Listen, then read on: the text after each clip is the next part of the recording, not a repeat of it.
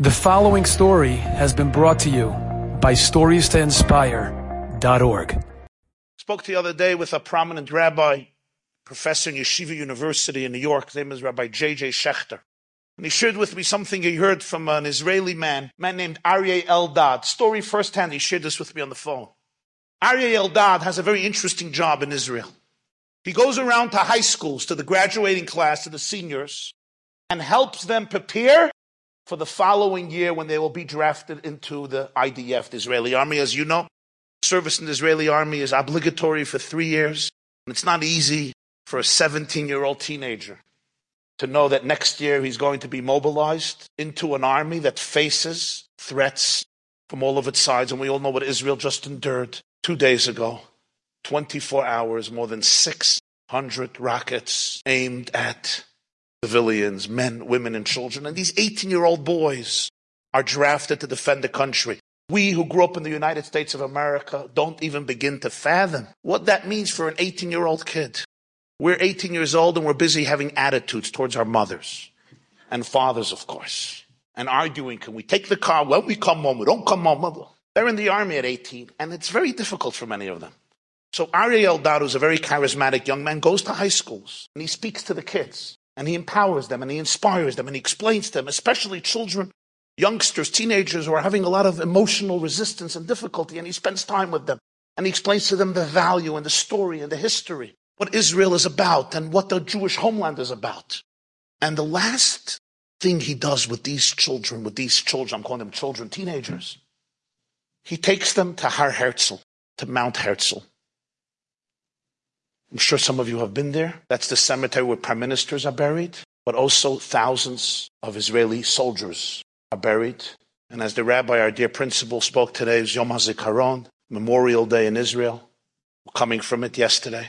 And there are thousands of soldiers, and there are sections. Those who died in the battle of 1948, Independence War, 1956, Sinai Campaign, 1967, 1973, 1982, until the last Gaza war, 2014.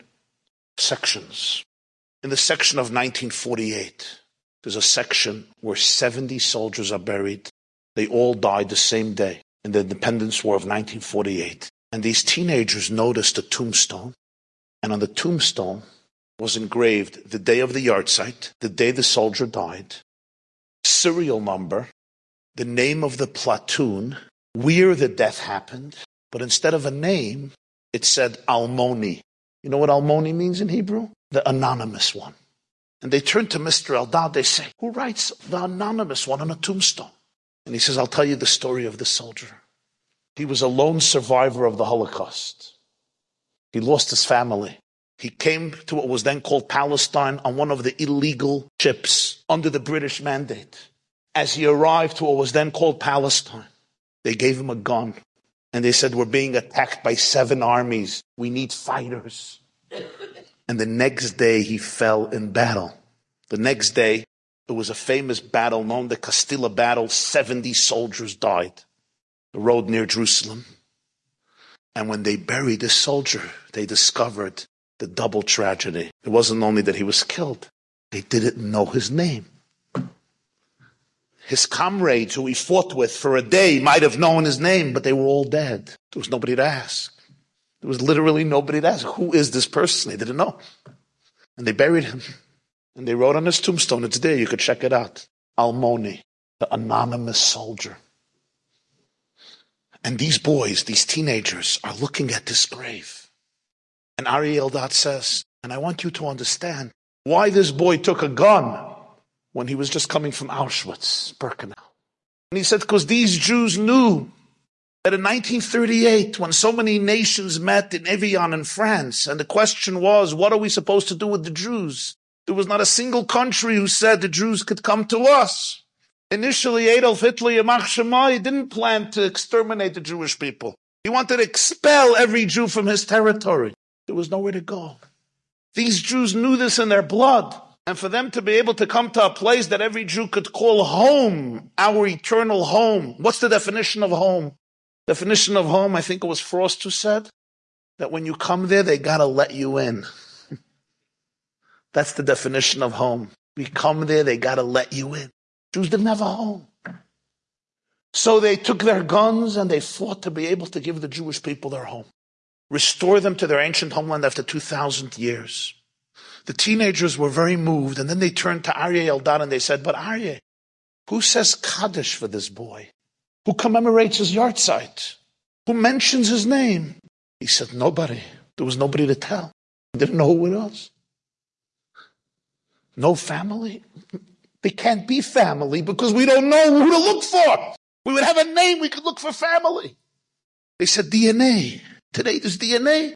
He said we could take the DNA, but who are we going to match it up with? We're going to ask 40 million Jews to come to Tel Aviv and test their DNA? The boys said a Kaddish right there. And they went home. A few months later, they were drafted into the Israeli army. A year passed. Aryeh Eldad forgot the story. But around a year, a year and a half later, on the yahrzeit of this anonymous soldier, he gets a call from those boys who are in the army.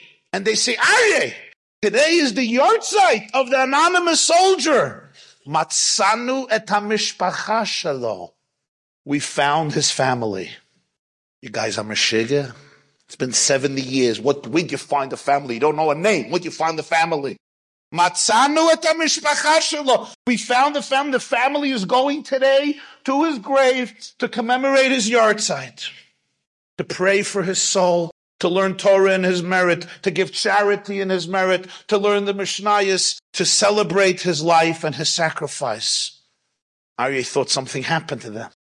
Because this is fictional. It can't be. Said, come to the grave. You'll see we discovered his family. He comes to the grave. And who's at the grave? That entire group of soldiers.